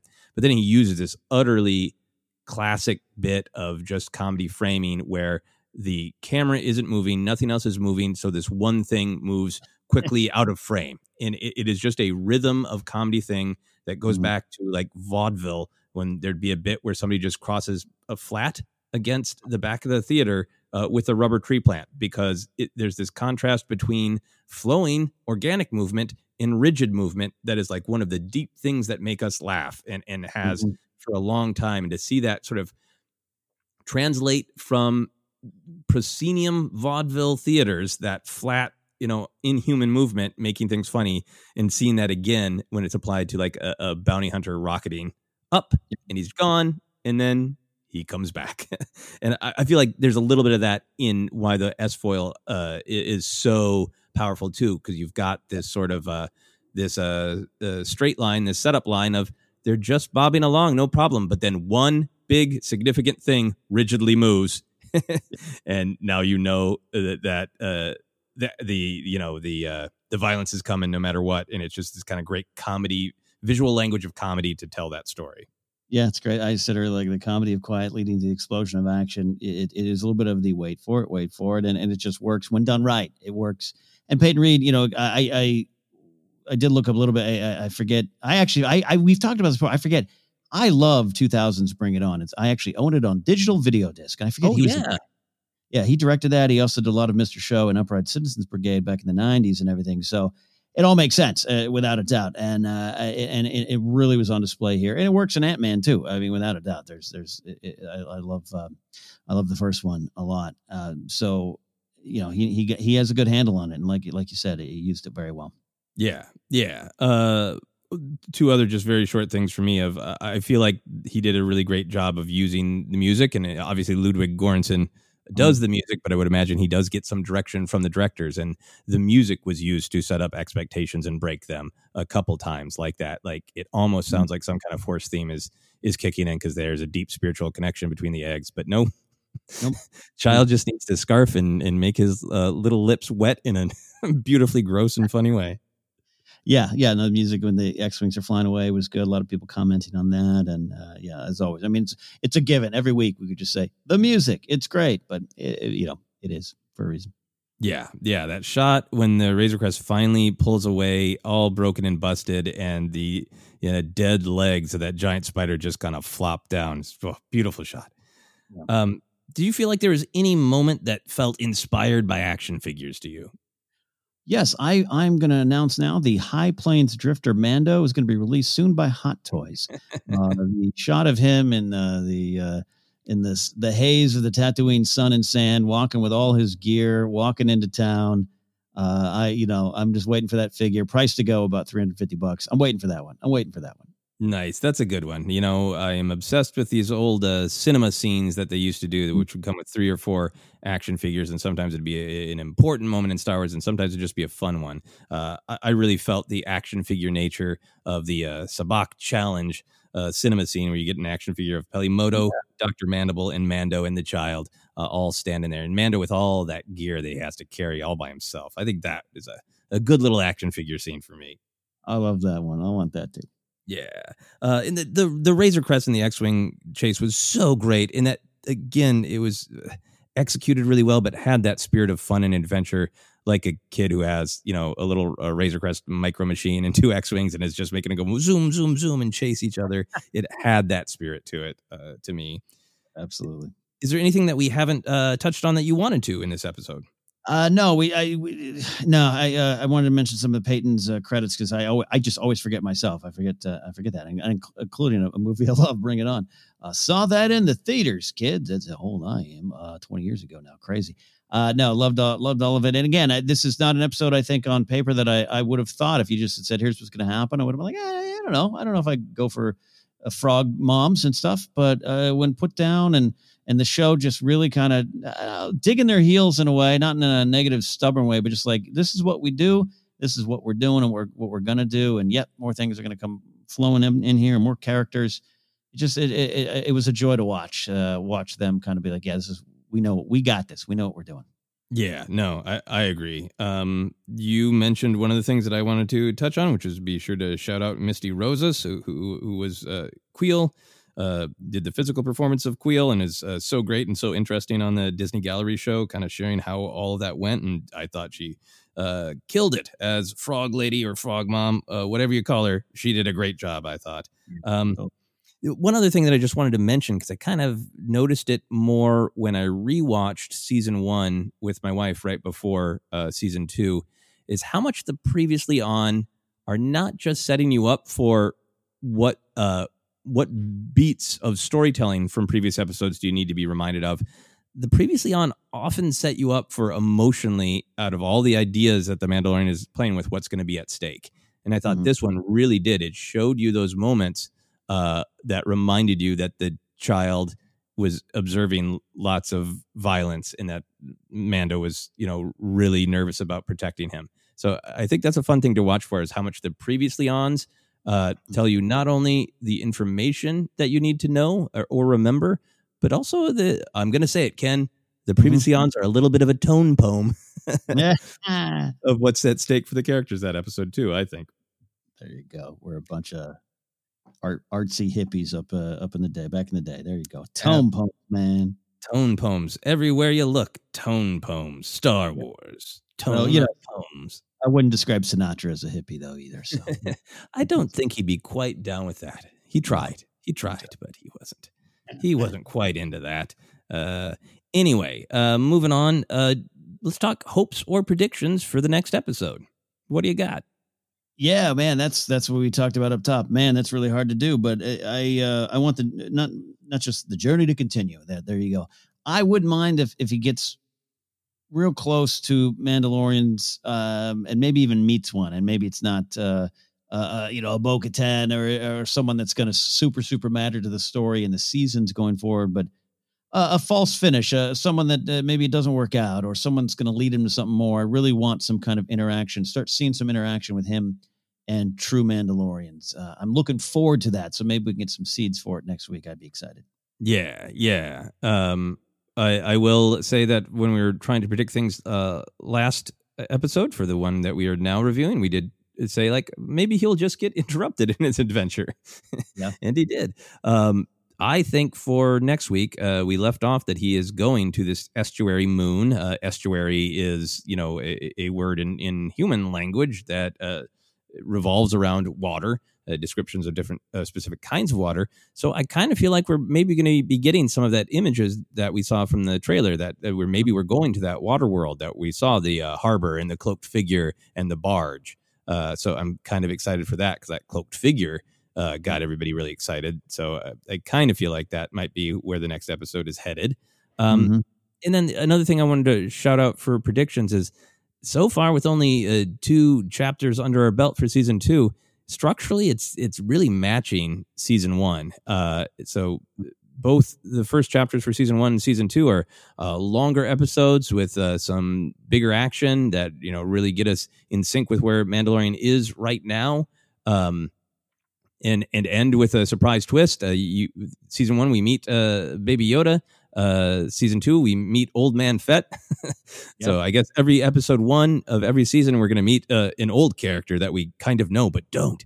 Um, and then this this episode, uh, chapter ten, was I felt so similar to chapter two of a interrupt an interruption in his adventure where he has to struggle with uh, emotional things and really struggle with uh, things aren't going well and it's kind of one problem after the other and i have to wrestle with my patience. So if that held chapter three of season one the sin that's when some of the big storytelling really kicked into gear. It's one of a lot of people that have that as their favorite episode or one of their favorite episodes of season one. So i would not be surprised if that held true and uh, chapter 11 is going to be first contact with the Mandalorian, learns that Bo Katan is being held somewhere, uh, you know, gets abducted by uh, Sith cultists. Like, you know, I, I think it might be an episode where it kicks uh, some of the larger plot into gear. Absolutely, hundred percent. Yeah. Uh, last thing I wanted to say in terms of predictions, I can't remember if we discussed this, uh, but it's something I've been thinking about, and then like literally had a dream about last night. In terms of expectation management, um, I I wouldn't put money on this in Vegas or anything, but I just want to throw it out there as a possibility that we're all so excited by those Ahsoka rumors, and, and you and I have had long conversations about like, well, is this going to be uh, after she went on her Ezra search? And the thing that occurred to me uh, for the first time these last couple of weeks is it could be a flashback. It, there's no guarantee yeah. that it's Ahsoka moving forward. Uh, and mm-hmm. to end uh, our episode as we wrap up here with some responsible speculation where I'm having fun with it. If it doesn't happen, that's fine.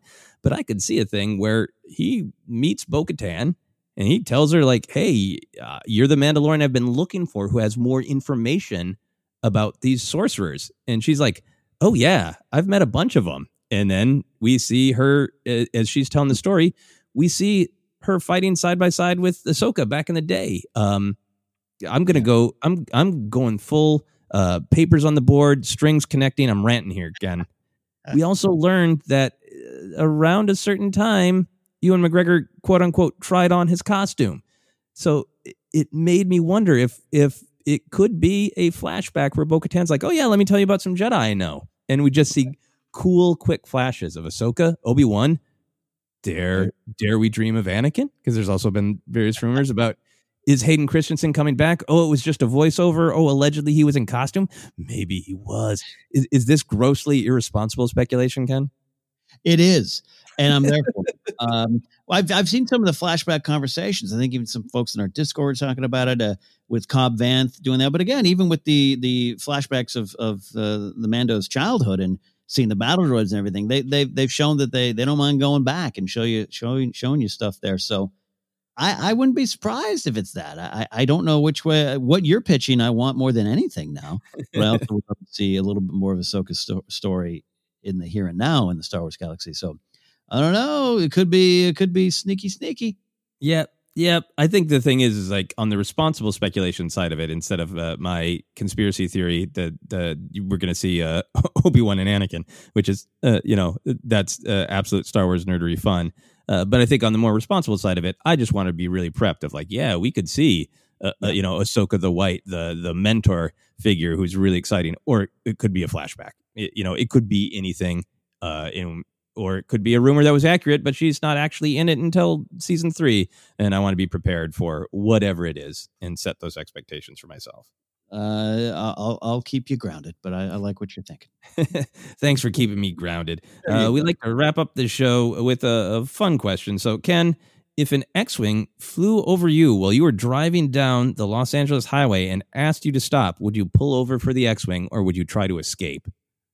Oh, I'd I'd absolutely pull over, hands on at ten and two on the wheel. Uh, tell them uh, I'm reaching for my registration right now. Please don't lock your S foils into attack position and uh, and then ask if I could uh, get a ride in it. I know there's supposed to be just a single person in the cockpit, but come on. Come on. You can cuddle, right? I'll sit on your lap. Come on. Come on, Trapper Wolf. yeah, yeah. I would I would pull over and I would try to get out my uh, license easy and then my registration and then I keep all my registration. So uh, whenever that happens, it's uh, it's never actually I've never actually been uh, pulled over in LA, but got pulled over a couple times back in my old hometown of Minneapolis for you know tail light out and tab one day late kind of things. Yeah. Uh, five five uh, miles over the speed limit, and the the cop is bored or looking for something. Uh, kind of incidents, and it's always like it's happened like two times. Or like I keep all you know how they send you updated insurance yes uh, cards, and like I was like I can't find the one that's current, but here are fifty, and they're like, oh, geez, fine. I've been there. You've been there in yep. too many insurance cards. All right. Well, it's great to know that uh, if I'm ever driving with you and an X-wing tries to pull us over, we're we're going to pull over. Great. Great. We're not we're not running. We're asking for a ride. We're asking for a ride. Give us a joy ride, Trapper Wolf. Please. Excellent. Uh, so, uh, any any other final thoughts from you, Ken? No, fun episode. You never know what to expect each week on The Mandalorian, and that just makes it a joy to watch. Agreed. So, do you want to tell people where they can find us? I will. You can find us at uh, Force Center Pod on Twitter. We're on Facebook, like our page, Force Center Podcast. We're on Instagram, YouTube as well. You can get merch at teepublic.com slash user slash Force Center. We are also uh, on uh, uh, what, what, what's the other? Oh, the Audible, audibletrial.com slash Force Center. Uh, get an audiobook on us. Support us on Patreon at patreon.com slash Force Center. Uh, you can uh, go see uh, my things at kennapzok.com. You can go to josephscrimshaw.com unless you've changed your website. I have not changed my website or my name, so you can follow me Twitter and Instagram at Joseph Scrimshaw. And like Ken said, go to my website, josephscrimshaw.com. That is it for myself, for Ken, for Dr. Mandible. This has been the Mandalorian Report.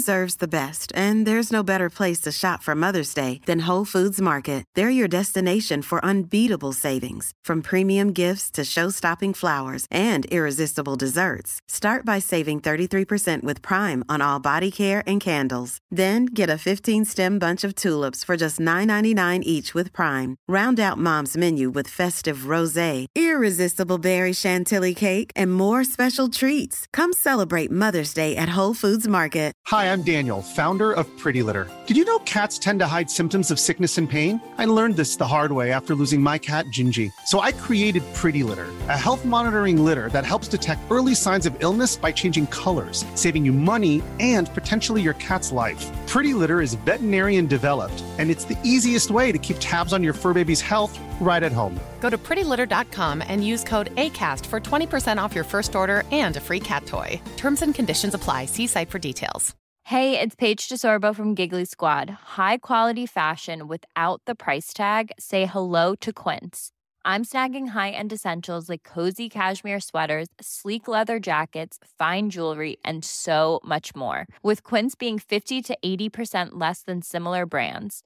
And they partner with factories that prioritize safe, ethical, and responsible manufacturing. I love that. Luxury quality within reach. Go to quince.com slash style to get free shipping and 365 day returns on your next order. Quince.com slash style.